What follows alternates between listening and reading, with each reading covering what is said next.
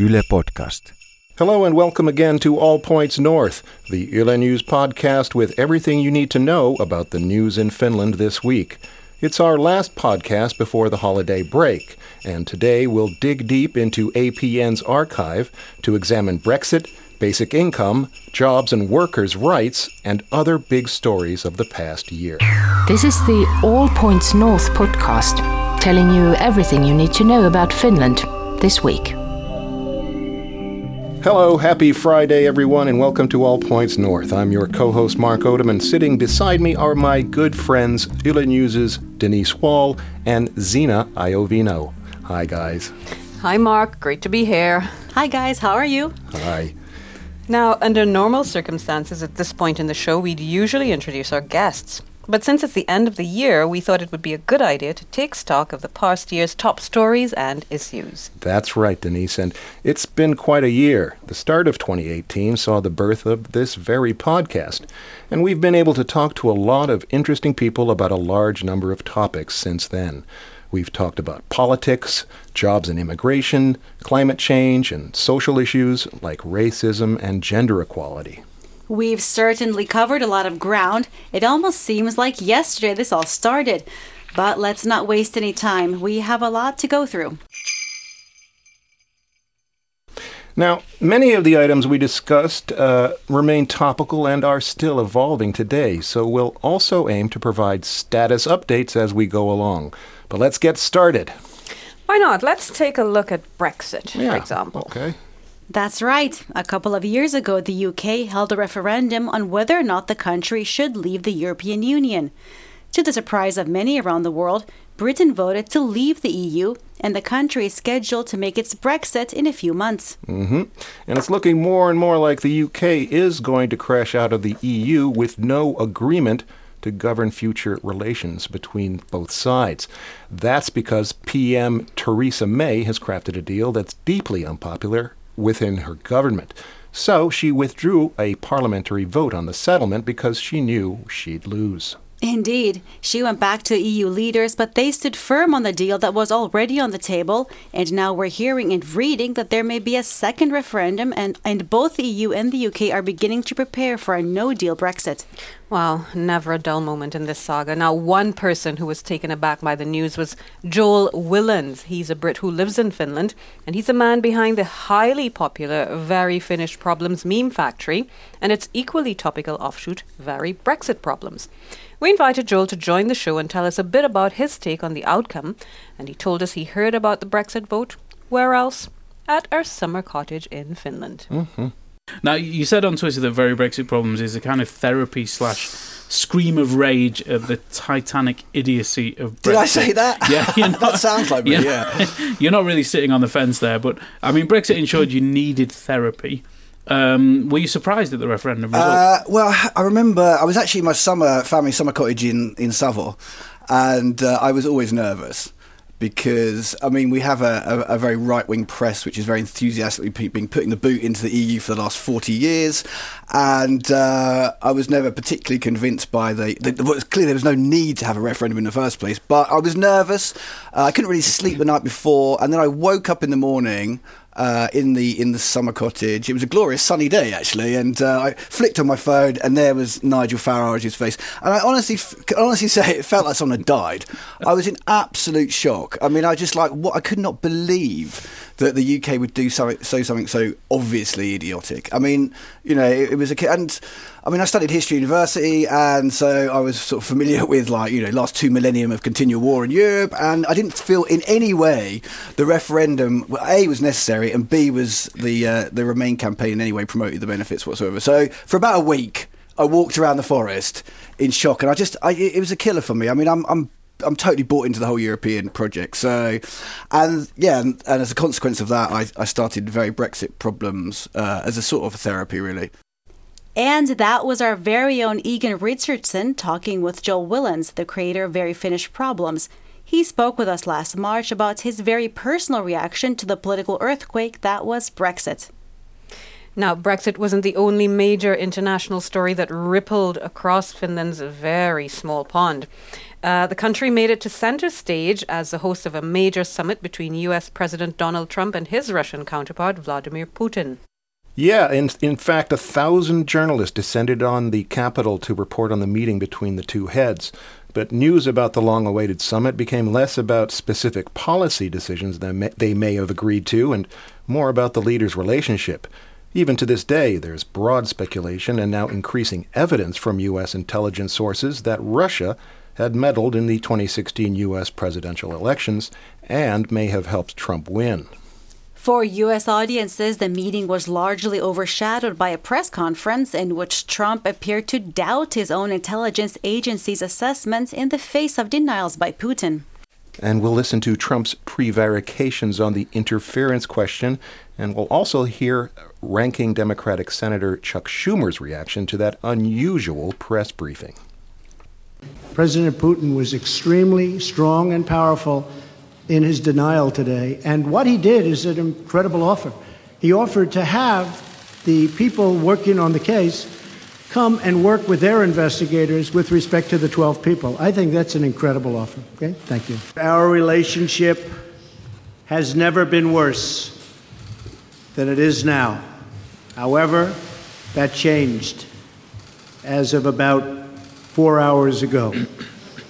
I really believe that. In the entire history of our country, Americans have never seen a president of the United States support an adversary the way President Trump has supported President Putin. That was U.S. President Donald Trump and U.S. Senator Chuck Schumer's reaction to Trump's backing for Russia in the face of mounting evidence that it had interfered in the U.S. election. That's right, Mark. Now, researcher and U.S. foreign policy expert from the Finnish Institute of International Affairs, Charlie Salonius-Pasternak, walked us through what impacts the Trump-Putin summit could have on future diplomatic relations and how they might resonate throughout the world, especially in terms of the very special transatlantic relationship. He explained that over the course of a week at various summits and meetings in July, Trump made it clear that he is not like any U.S. president in modern history. Let's have a quick listen. I don't think just the Helsinki meeting, but if you look at the whole week and put the whole week, so that's the NATO summit, Trump's UK visit, and then Helsinki summit, in a broader context, this just kind of underlined that Trump genuinely does not see the value in transatlantic alliance. He probably doesn't understand that U.S. global power is reliant on this relationship. And I think that is the fundamental kind of recognition that you're now getting senior officials, retired and acting, to genuinely admit that we're now dealing with a person that doesn't get what every other American leader has gotten for the last 70 years. Now, as we know, the saga of Trump's relations with Russia and indeed his many suspected conflicts in office continues to unfold. And we also know that he'll be in for a tough time next year as Democrats in charge of the U.S. House of Representatives launch probes into his many business dealings both prior to and since taking office. Well, Donald Trump isn't the only government head under scrutiny. Here in Finland, Prime Minister Juha Sipilä's administration turned heads and got tongues wagging, at home and abroad, over Finland's basic income experiment that wraps up in just a few days. That's right. About 2 years ago, the social benefits agency Kela selected 2,000 unemployed people at random, informing them that they would essentially be guinea pigs in the country's much-talked-about basic income trial. So job seekers were paid 560 euros tax-free every month, but unlike the country's normal dole system, the participants were able to work alongside receiving the money or even start their own businesses. There were no strings attached, except that they couldn't opt out of the trial. The aim was to see if the benefit system could be redesigned to deal with the changing labor market. We talked with Kela's change director, Marjukka Turunen, about it last month. I think it's a great way to see and get the information how people will behave with this kind of mechanism. And this Finnish experiment is unique because it's compulsory for these people. So, they found out suddenly and they were picked randomly, and it's nationwide. So we see a lot of things, and I'm waiting for the results to come. And these people kind of like suddenly found out that they are in this experiment. So we expect the results to be more reliable than in other countries' experiments that they discussed whether they should have these experiments, and people get to choose if they get into these experiments or not. But I hope that people will, our government will decide to experiment more. Of course, it's kind of like taking a lot of work, but still I think that when there is a right thing to experiment, we need to do that. For example, we are talking about this account kind of like a way to do, so people would get money onto their accounts and they could use it, and somehow with maybe the same idea behind it, so they can use it whenever they want to, but they can save it if they like to save it, and so that kind of like a basic income account. Which is not the case at the moment. No. And that was Kela's change director, Marjukka Turunen, one of the administrators behind Finland's basic income experiment. We also spoke with Risto Pentila, the head of the Nordic West Office think tank, who said he wasn't entirely against Kela's basic income experiment, but he said that he'd prefer to see government experiments with a negative income tax, where people who earn below a certain level get a helping hand from the state. Now, Zena, I think one of the main insights from that show came from Juha Järvinen. He was one of the participants in the trial. We caught up with him to ask him how the program affected his life, and it seems that in his case at least, the experiment was a success, because he says he's no longer worried about having paid work in the future. Let's listen in. My problem was that I wanted to work, I wanted to run my own business, but the problem is that if you are running own business at the same time, you lose those other benefits. And there is no any business what would, like when you start, it takes anyway months that you can take any salary and then survive for that. So that basic income gave me very safe background to focus what I really wanted to do, and it worked very well. And now after these 2 years, I have a lot of work, and I trust for future that I have work for rest of my life. We just heard there from Juha Järvinen, one of the faces of Finland's storied basic income experiment. And we'll be looking to revisit that project when Kela has finished interviewing all the participants and writing up its final report on the pilot. Now, we understand that will be at the end of February, Mark, and we at All Points North certainly will be hopeful of sharing the results with you when that time comes. Now, the government wasn't shy about trying new policy moves, and one of them proved to be very controversial, at least among unemployed people who receive income support. Denise, I guess you're talking about the government's so-called employment activation model that threatens to cut people's unemployment benefits if they don't fulfill certain requirements every month. That's spot on, Zena. The activation model was designed to cut unemployed job seekers' benefits if they fail to secure 18 hours of paid employment, spend 5 days in Kela-approved employment-boosting activities such as training, or become entrepreneurs. Wow, I'm impressed you could remember all of that. Well, I'm going to come clean here and confess that I do have some notes. Well, so do I, actually. Anyway, in April, we talked with Pamela Spokes. She's a budding entrepreneur from Canada, and she's personally felt Kela's heavy hand as a one-time unemployed job seeker. She said the activation model is a slap in the face to unemployed people, and also described it as punitive and degrading. And as I recall, sitting across from her was Matti Apunen, who heads up a pro-business think tank. He said the activation model would prevent the unemployed from becoming passive and disinterested in looking for work.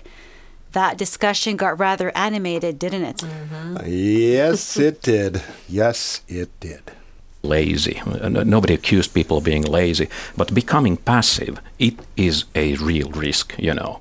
But you know where that comes from? That passive is a byproduct of depression, anxiety, fear, yes. all of these things. And that's the problem that you need to fix. When you're by yourself, yes. When your connections to the the remaining society are one by one cut. Mm. Absolutely. When you lose the job, you lose the community, and you lose a lot of things. So it is very tempting to become passive, to stay home. Mm-hmm. Shame. Watch, what do? You go to a networking event, surf what do? The internet and so on. So if you don't like the word activation model, would nudge model be better? Nudge model. I gave you my list. Do I need nudging?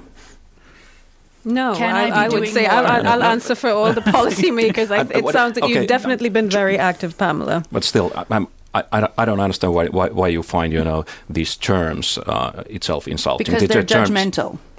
And that was Pamela Spokes and Matti Apunen hashing out the government's activation model.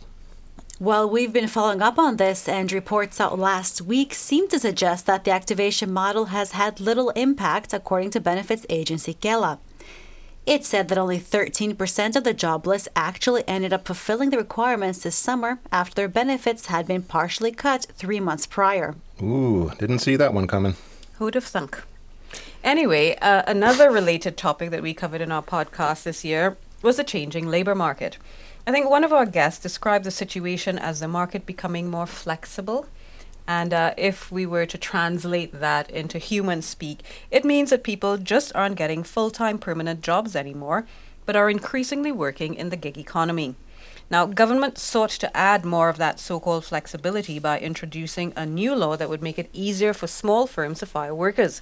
The thinking was that firms would hire more if it's easier to offload employees. Mm-hmm. And just to update the latest on that matter, MPs voted earlier this week to approve a watered-down version of the bill after unions took to strike action to oppose it. You can read more about that on our website. With all of the government policies shaking things up, there was a lot of chatter about labor markets. All Points North also looked at people who chose to start businesses instead of trying to get a foothold in the workplace. Earlier this year, we talked to an entrepreneur who doesn't seem to need any external help when it comes to activation. She also happens to be an immigrant. That's right, Zena. We got to know what it's like to start a successful business from scratch. In September, we spoke with Edem Agbeke-Taylor, who single-handedly built up her brand of beauty products and has been able to get them on the shelves of major Finnish retail chains. Let's hear Edem's story. To be honest with you, I am a rebel business person, I call myself, because I just started the business. I didn't get any support or funding or financial. I just get along. I made everything myself. Mm.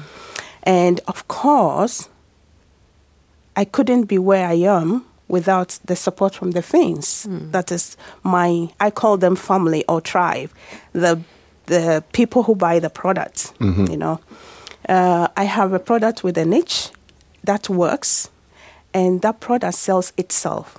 Aside that, I also put myself out. I am the kind of person that I don't believe in charity.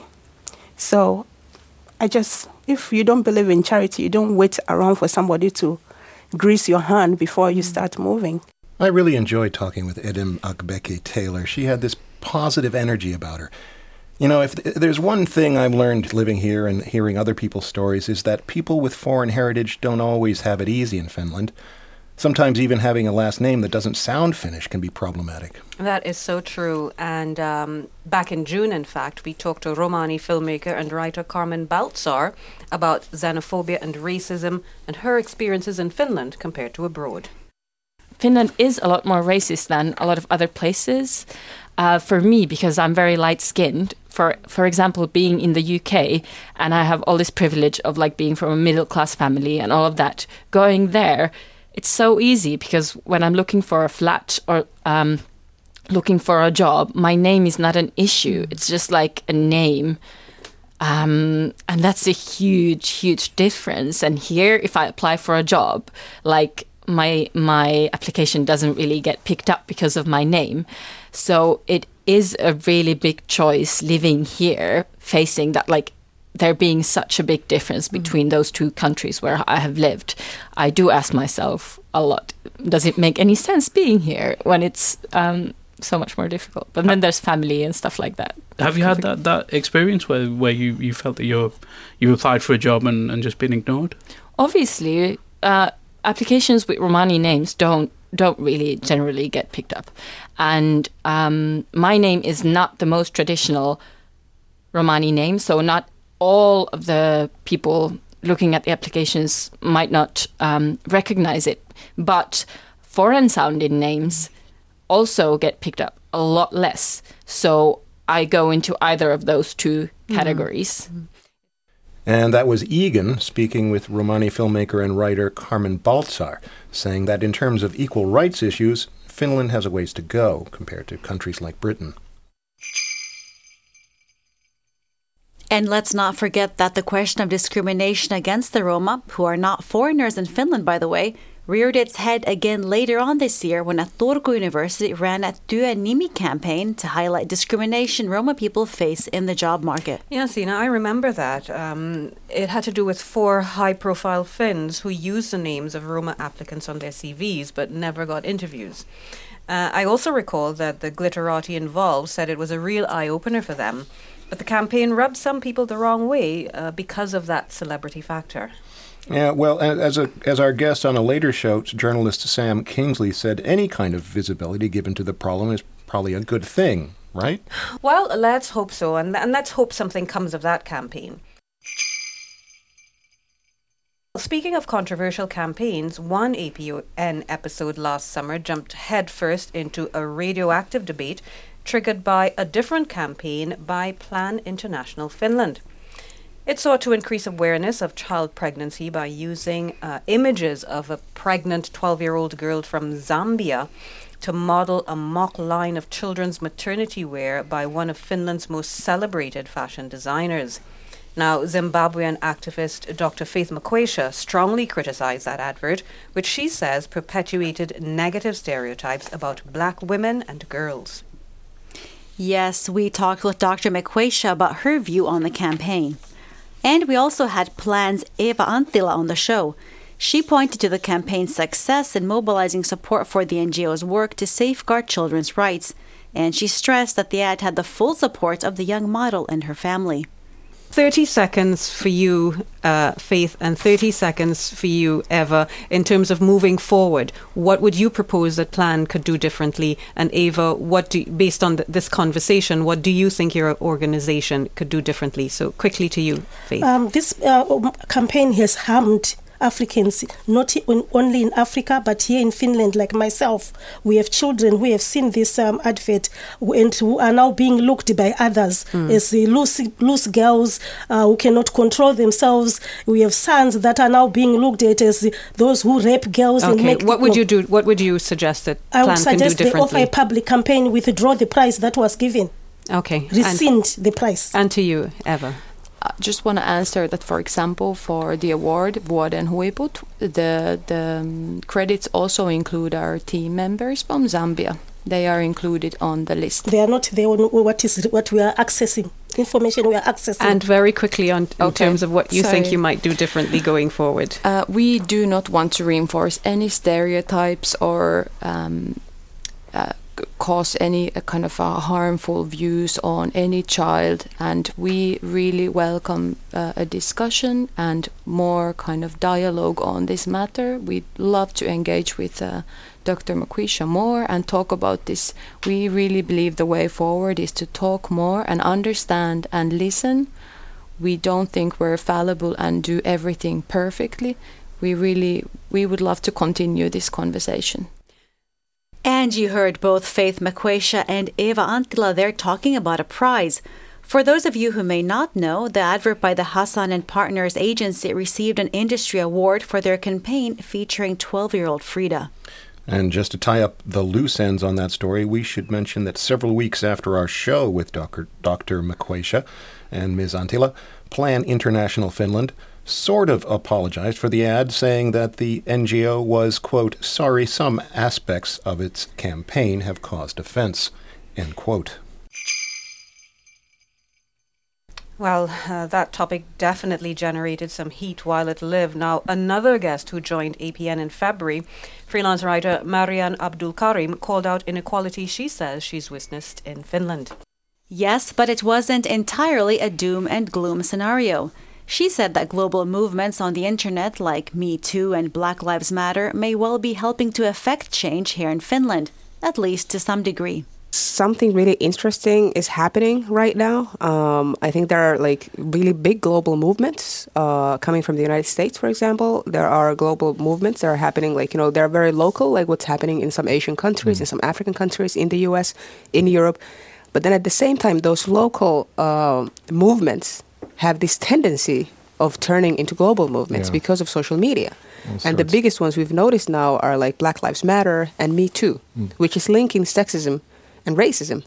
Right. So it's like, I think these times that we're living, these years that we're living, they might actually have enough kind of like, I don't want to use the term firepower, but like there might be this momentum that we're about to witness, that the world is going to change for the better. Like we might actually have what it takes to have this big shove to kind of like just push us into place when it comes to seeing other people as human beings. That was writer Marianne Abdulkarim saying that she's hopeful about the future.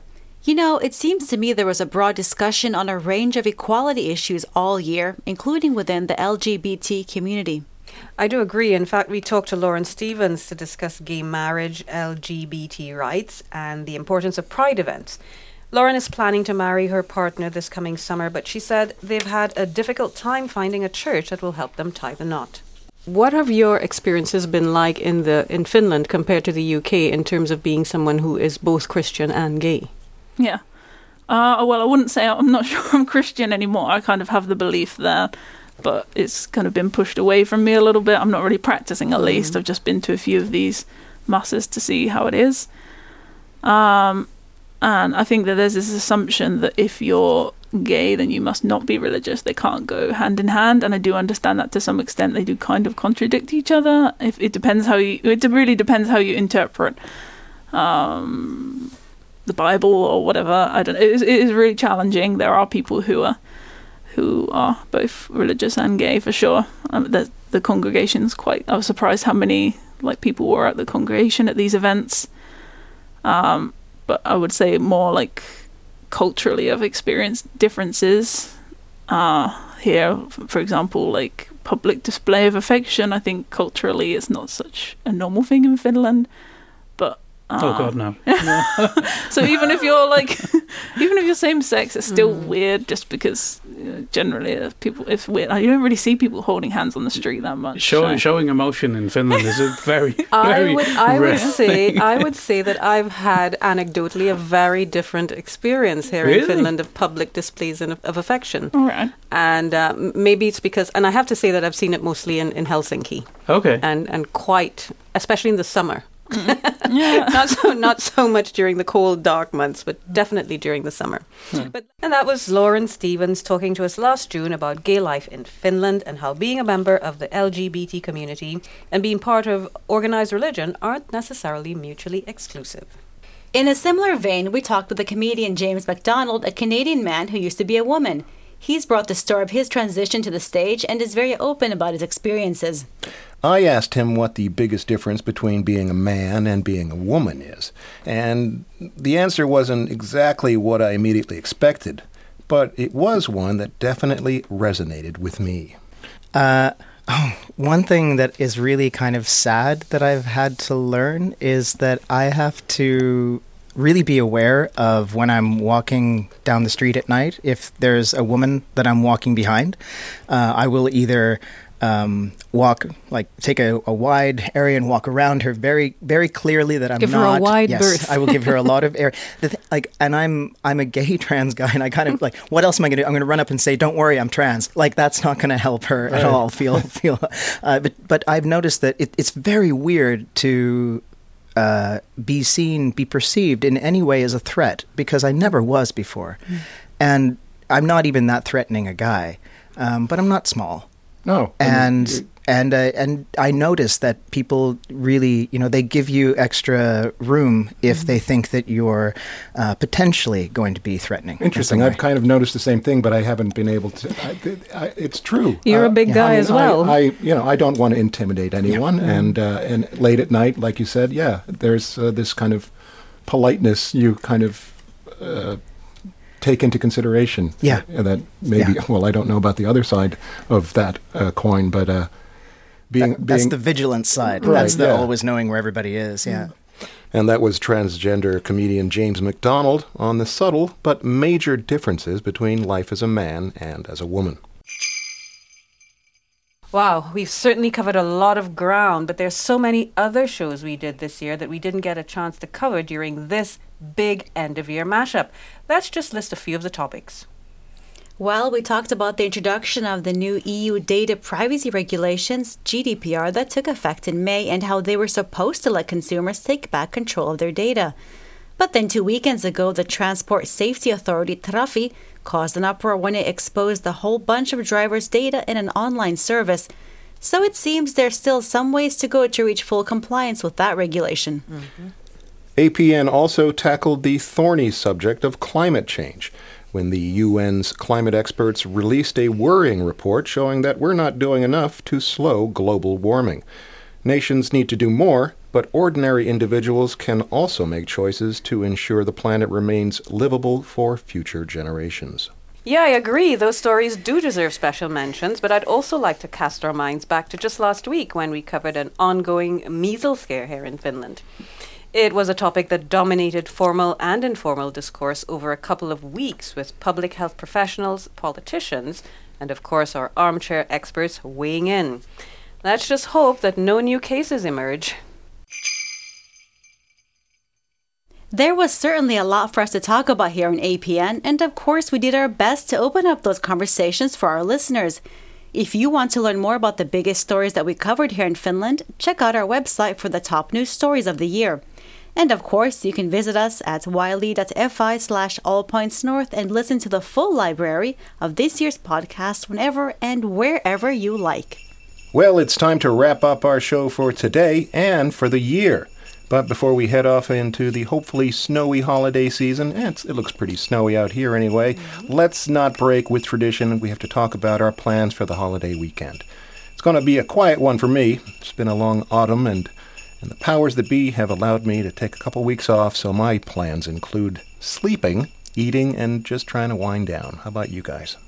Well, I think I might be off on a family outing to the Helsinki City Museum to have a look at how city residents celebrated the festive season back in the 19th century. I'm told there'll be carols and the whole Christmas 9 yards, so I'm looking forward to it. Sounds great, Zena. You know what? I think I'll head to the Porvoo Cathedral to take in a Christmas concert matinee. It's in the middle of the afternoon, obviously. So that'll leave some time, more than enough time, I think, to do something else spontaneous afterwards. That sounds very cultural and traditional, guys. Very pious. I'll be thinking of you on the sofa. We're all out of time, but we'll be back again next year. Don't worry, though, that's not too far off. This week's show was produced by me, Mark Odom, and Pamela Koskinen. Our audio engineer was Anthony Wikström, and my co-hosts were Denise Wall and Zena Iovino. Before we go, we'd also like to thank all the guests and interviewees who made time to contribute to the show.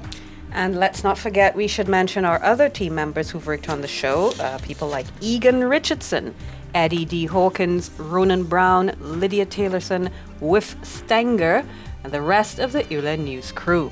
Don't forget to stay in touch via Facebook, Twitter, and Instagram. On behalf of everyone here at APN, I'd like to wish you all a happy holiday. Thanks for joining us, and don't forget to tune in again next year.